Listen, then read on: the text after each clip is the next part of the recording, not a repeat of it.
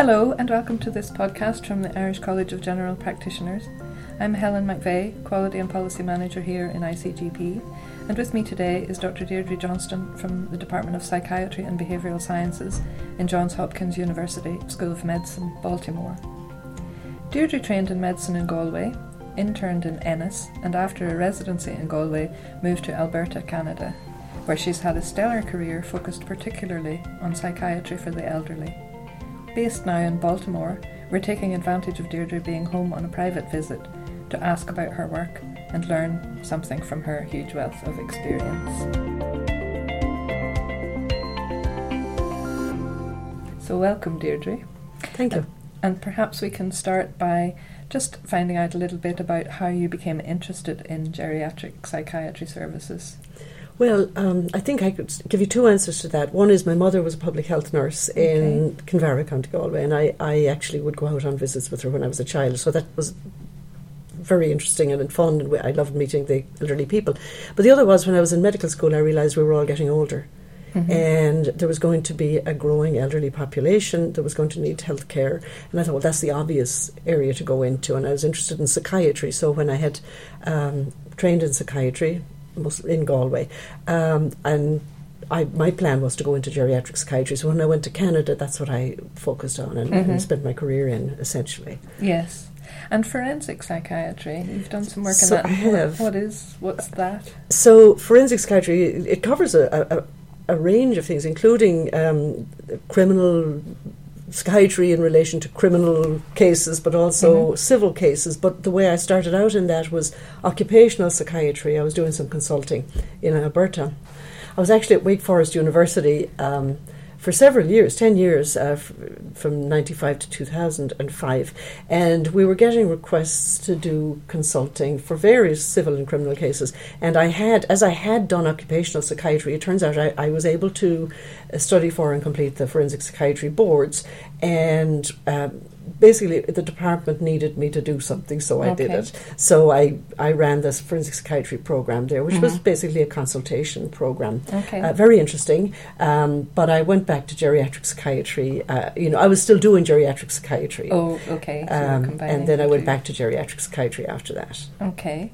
And then, um, for example, in 2004, you set up the Kate Mills Snyder Geriatric Psychiatry Outreach Program the GO program in North mm. Carolina. Is that right? Yes. So maybe um, you could tell us a little bit about what led you to do that and, sure. and what outreach means in that context. So um, again, I always like to go out and see patients, even though it's not always supported or funded. And so uh, I had a patient who had taken to her bed and wouldn't get out of it.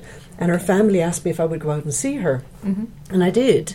And she had a lot of medical issues as well. So I saw her and treated her at home and helped her feel better and helped her, you know, deal with her medical issues as well, you know, as treating her depression.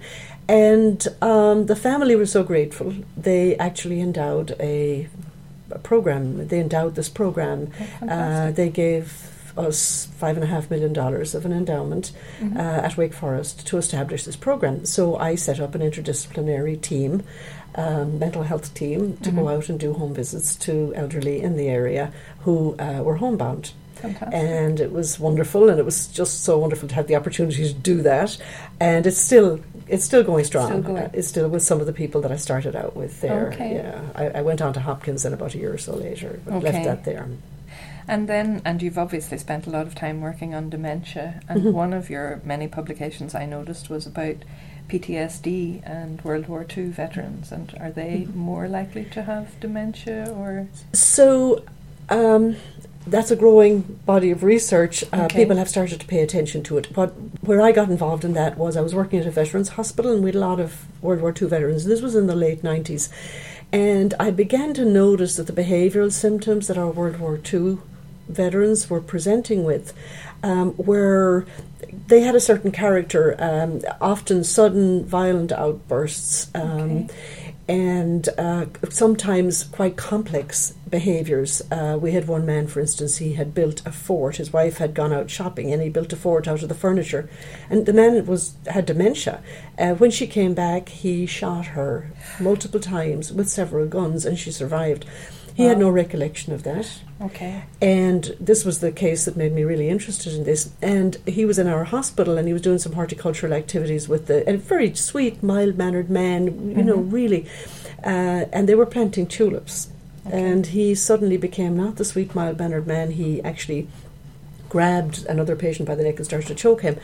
And the um, the person who was working with him took him, managed to calm him down, take him away from there. And the man's told a story about what had happened to him in the war. And he had been in a tulip field with his platoon.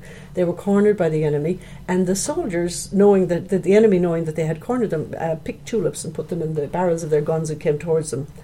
Wow. And I mean, just you know, you, you couldn't make it up. I mean, it was really Oh. a terrible thing. Um, but the poor man, that's what he saw when he was planting the tulips. So I Mm. thought, my goodness, what stories! And there were other stories like that, pretty Yes. amazing ones. But they were quite dramatic and complex.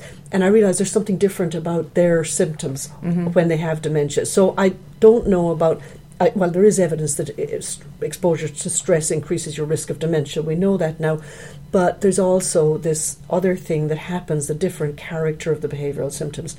Uh, Okay. And the other thing was that that was PTSD. Mhm. But the PTSD diagnosis didn't wasn't wasn't uh, identified until the 1980s, until 1980 actually, in the Okay. DSM-2, the Mhm. Diagnostic and Statistic Manual of, of Yes. Disorders, the second edition. So that's when it was first identified. Okay. So these men had, if they had a diagnosis at all, they had other diagnoses before Yes. that, and so they weren't known to have PTSD. So tracking down all these guys in the system and trying to find who who has PTSD and what you know, try to put in preventive care Mhm. uh, was kind of impossible. We just had to watch out for them. And interesting, I'm so sorry to go on at length about this, but it's very. It's I, I find really it interesting. yeah.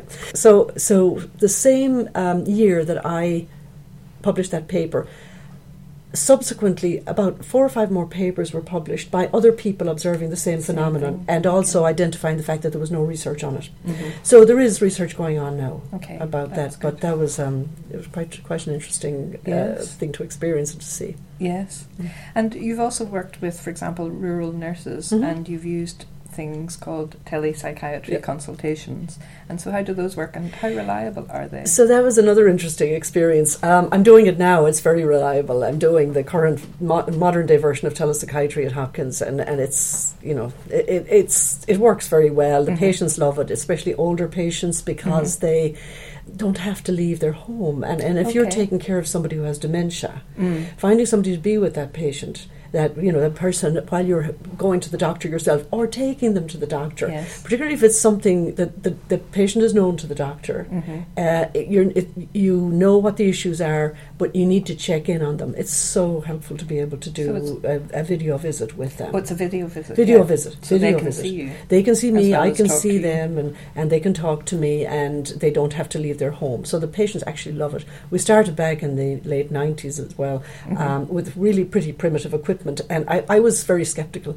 But we put a computer with a webcam in a nursing home, and I used to have to drive out there. It was an hour's drive each way, so I could only see a couple of patients, and it was kind of a scramble. And then you'd go back a week later, and nobody would know what had been done in response to your consult. So this Okay. this way. Um, a nurse was assigned to be with the patient at each visit. So the nurse was accountable at the, the video visit. Once the video visit was done, the nurse was accountable for following through on your Mhm. recommendations. So it turned out that it was way more effective Mhm. because there was somebody accountable. Mhm. And you could see the patient uh, the following week and get the update, co- talk to the family if they were there, if they wanted to talk to you. Uh, so I found I was really, really, uh, that I was sold on telepsychiatry after that. Okay. And so now we've been doing it with our patients in outreach in Baltimore from Mind at Home, which you, I'll tell Mhm. you about if you want, and um, for some of our other outreach community mental health programs. Yes, I well. wanted to talk to you a little bit more about um, dementia patients. You've obviously done a huge amount of work on that, and about. Um, it seems to me from your body of work that the key thing is to try and keep them at home as long as possible. And what are the key things that make a difference to those patients in order to keep them at home? So most of them are relying on a caregiver Mm-hmm. and providing support to that caregiver Okay. and helping them access resources they need. Those really are the key things. yes. Training the caregiver to cope with what they're dealing with because they're the person that they've cared about and loved all their life is changing Mm. and is behaving in ways that are very upsetting to them, or is just not able to do stuff for themselves anymore, and they have to basically become that person's brain. Yeah, and okay. have to think for that person over time. In the beginning, you know, the person with dementia actually can learn about and understand and maybe adapt in many ways Mhm. um, while they still have the capacity so that the progression through the condition is sm- a bit smoother for them. So that's another thing you can do is help them early. But helping the caregiver is key. Okay, yes, that's interesting. And you've uh, been very involved in a program called Mind, Maximizing Independence, Mhm. um, for patients with memory loss and dementia. So that's clearly tied in with Yes. helping them at home. Yes, maximizing independence at home is the full name of it. Yes. And um, is there anything in addition to minding the caregiver that helps maximize that independence? So what we do is we go in and we do a need, uh, dementia um, related needs assessment. So we've Mhm. created a, an instrument to, to identify their needs across a number of domains of Mhm. daily life, and um, also the caregiver's needs. Yes. So we do this assessment in home, and then we create a care plan that is tailored around those needs. Okay. And we trained non-clinical um, Okay. workers to actually work with these families uh, under the supervision of clinicians. Yes. And so there's they have so th- so they're they're less expensive the memory care coordinators, um, but they're supported by clinicians, and it, it's all about establishing the relationship with the caregiver and the person with dementia to be a resource to them and to know how to find resources they need, Yes. and then to contact the clinician if there's an issue that they and then we used um, we used the telepsychiatry for that too. They Yes. could bring us into the home fairly flexibly uh, Mhm. by carrying an iPad with cellular service into the home. Okay. Yes, so that's answered some of my other questions about how you uh, manage all of that. And it's clearly resource intensive because it's pretty much one on one for each Um, um, caregiver, or is it? So no. Um, so we train memory care coordinators um, to work with multiple uh, caregivers and people with dementia. So it's not one on one. They find resources. They look for resources that are that are readily available, as well as finding more esoteric resources.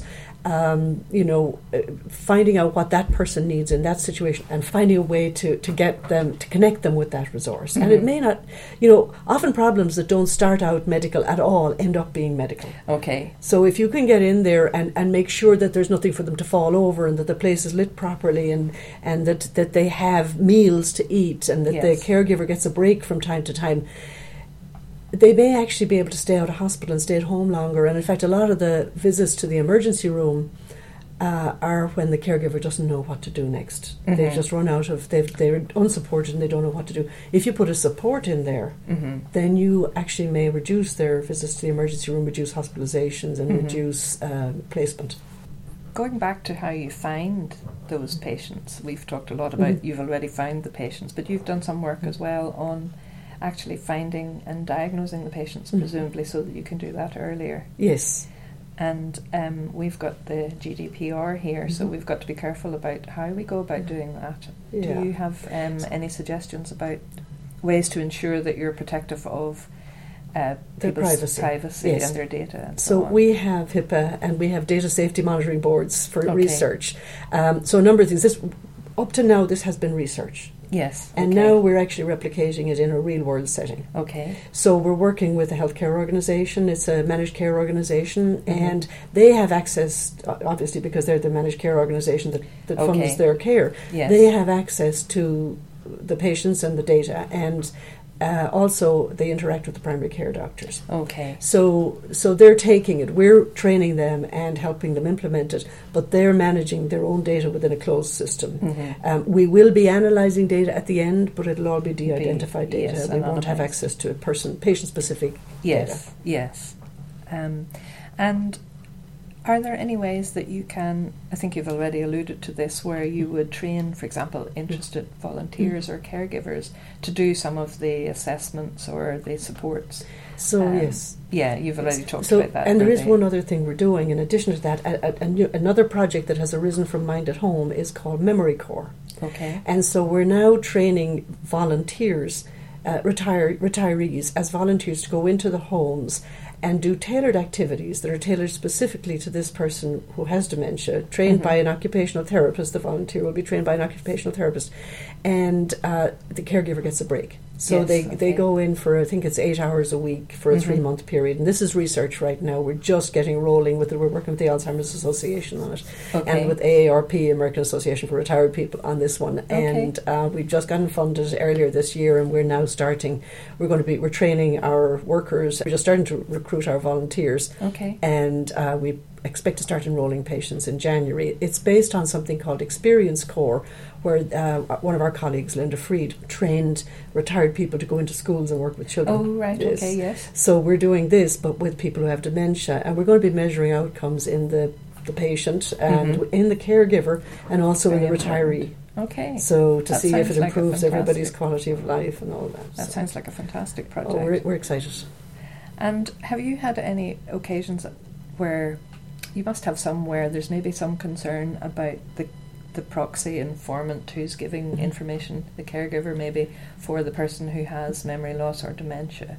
Are there some things that we need to be aware of in terms of the reliability Hmm. of what someone else is telling you about So- another individual? Right. So we use um, first of all, you know, if the person, if the patient themselves is still able to tell you stuff, we go. Yes. We, we rely on their input. Um, all of our teams are trained to recognize any situations where there's abuse or neglect or Mm. exploitation. Uh, so they're very attuned to that. Mhm. Um, so, and most of the time in these situations, um, a caregiver who is looking for help Mhm. is somebody usually who's committed to trying to make things work. yes. And uh, most of the time, in our experience, they didn't exaggerate stuff. In fact, a lot of the time they were kind of minimizing, you Mhm. know, the real and the reality. yes. And so uh, that really wasn't a, a huge issue. And we were there, we were in the homes, we could see what was Mhm. happening. So it wasn't like they were telling us something on the phone that we had to take for granted or just, you know, take it at face value. No, we were going into the homes and, Mhm. and, and could see for ourselves and could watch the relationship between the people. And we uh, we also would work with a legally authorised representative from a consent perspective if the person with Okay. dementia was unable to give consent Yes. we would um, the legally authorized representative would give consent, and they would have to give assent if it was clear they were uncomfortable with us being in the home, or they didn't were you know they didn't want us there. We we would not Yes. go you in for you know. Yes. And this is research, remember, Mm. but that we were doing now in the real world. Um, we'll f- try to figure out ways to, to make this work in the real world. Yes. And that's where we're at right now. Yes, it's Mm. quite it's it's complex. Yeah. Um, and is there a time then? Clearly, you're talking about it's really beneficial to keep people with memory loss and dementia in the home as long as Mhm. possible. There must come a time when it's no longer sustainable for that to happen. So, are there standard or obvious signifiers that would indicate, okay, now is the time? What are the key times? So a lot depends on the caregiver, and Okay. so supporting the caregiver can actually extend the amount of, amount of time the person's able to stay at home and make the empower the caregiver to actually be able to do the things they need to do and and, and you know most of the time people want to stay at home they Mhm, want to take care of the person at home um, so a lot of it has to do with the caregiver's capacity now if it comes to the point where the caregiver where the caregiver's health is endangered by Yes. doing this then you really do have to kind of say it's time you know yes. unless you can put in adequate supports in the home, nursing care, etc., that can allow the, the caregiver not to have to lift the person. You, Mhm. you know, there there are things you can do to, to to make it possible for them to continue. But you know, if the caregiver looks like they're, they're just not able to keep going, um, then you you know that's when you would talk about transition. And you may have some cases where it's clear to to you visiting that it is really time for the transition, and there may be resistance to that from the caregiver or the patient themselves. Yeah. And you know, what are the skills you need in order to try and negotiate that situation? Um, so that you see, that is the value of this this this program really, um, Mhm. because you build a relationship early. yes. Okay. And and so you, it's all negotiation from the very beginning. Because from the very minute we walk in the door, we're seeing things that need to be done, and Yes. and of course the family doesn't always want to do what you think they should do. yes. So you you have to work a lot on building a relationship, working towards what they want, and trying to um, trying to help them be in charge. Mhm. and not go in and tell them what to do. That's Yes. that's key here. Um, and so by the time, yeah, and by the time you're at a point where there where transition is appropriate, you've built a relationship where there's generally kind of agreement on where we're going and what should Mhm. happen next, and there's trust there. And Yes. So that's what you're that's what you're aiming for. Yes. Um, I don't know if that answered your question. Oh, it does absolutely, and trust I think is Yeah, the key trust is there. key. yeah. And uh, clearly in Ireland we are a relatively young population and we are aging rapidly, so we're going to be facing into um, the need for a lot of care for uh, older people and people with memory loss and dementia. Are there any key things that you think that we can learn based on your experience from your research and your many years working in these projects? Are there a top a Yeah. top few things So I think um, raising think about? raising awareness and destigmatizing is, is is very important because a lot of the time dementia is not diagnosed. People don't look for it because prof- professionals don't look for it in their patients Mm-hmm. because there's the perception there's nothing you can do. And of course, even though there's no cure for it, there's a whole lot you can do, as I've everything I've just Yes, been describing. So, but but so first of all, people have to get over the fear of diagnosing it and the Mhm. resistance, uh, f- the resistance to looking for it, and destigmatize it publicly. So make the public aware this is a condition that happens, Mhm. and you know involve the Alzheimer's Association. They've been Yes. we've been working with them. They're wonderful. Yes. Public awareness, professional awareness, I think are are, are very important. And then once it's known that this is peop you can have dementia and be at home uh, for you know and it's okay it's not a shame to have dementia Yes. and in a lot of retirement communities in the US for instance it's it's um, people will have dementia they're wandering around and, and the other people will ignore the fact that they have dementia they won't talk about it and then all of a sudden they'll be moved over to the dementia unit. They've gone over to the other side. Okay. you know so literally they, you know i've heard it called she went over to the other side. So uh, and there's this terrible stigma associated with it. First of all i think because people are afraid they're going to develop it themselves in that age group. But Yes. also um, because it's kind of an unknown thing to a lot of people they don't Yes. know what it is they they don't they don't understand it Yes. it's scary it affects behaviors um, so i think it would be less scary and it Mhm. would be maybe easier to manage if people were more open about Yes. it that it happens and you don't you know having a diagnosis of dementia doesn't mean you have to be institutionalized today Yes. you know that you can live with it in the community for a while and people need to be open and help each other Yes. And on the policy side of things, if you were talking to policymakers, decision makers who had open ending budgets, uh, what kind of things would Oh you recommend that we try to do in Ireland to prepare for this uh, oncoming? So I, I think education, public education, first of all, make people aware because if people don't know that they have a need, they're Mhm. not going to be able to ask for help. So first of all, you have to make the public aware and have because things happen when the public ask for it. mhm. You know, breast cancer treatment, Yes. uh, all of these, all of these illnesses that were stigmatized, autism. Um, you have to create a, a you know, I think Public this is to the public. So maybe not the policy people, Mhm. just the public first of all has to know about this, and then policymakers have to be educated about it. Yes. They have to understand what it is and know about it, and then be prepared to put resources in place. Mhm. Save the emergency rooms first Yes, for first. things that the emergency room needs. You know, Yes. put measures in place for people in communities to prevent non-medical problems from becoming medical Medical, problems, mhm. and that's a cheap fix Mhm. as opposed to a broken hip, which is an expensive fix. Yes. you know, yes. Um, and So it's not rocket science. it's not rocket. It totally isn't rocket science. It Mhm. is uh, paying attention to the basic everyday stuff that gets people in difficulties, Mhm.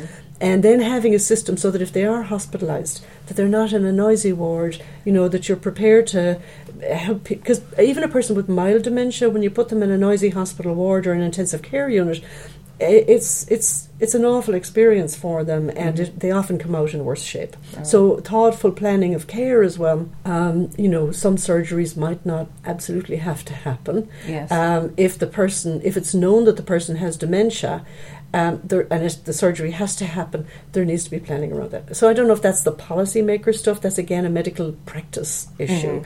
Um, policymakers need to know that this is coming at them. It's going to be very expensive. And they need to have a plan in place, and it might be cheaper to put community resources in place than to wait for it to the tsunami to hit the To hit the hospitals hospitals. and the nursing homes. Yes. Um, and on a slightly different tack Mhm. now altogether, if you were beginning your professional journey now, is there anything you'd do differently? Oh, sure. Why would I do anything differently? Why? sounds like the perfect answer, Deirdre. and uh, unfortunately, we're now going to have to draw this fascinating discussion to a close. Thank you so much for sharing your insights with us. It's very much appreciated. You're welcome. So that's it for this episode. Thank you to Dr. Deirdre Johnston for joining us on this podcast. We hope you have enjoyed it. Do subscribe on our SoundCloud channel, Spotify, and we're also on iTunes, so you won't miss out. And please let your colleagues know. I'm Helen McVeigh, and thanks for listening.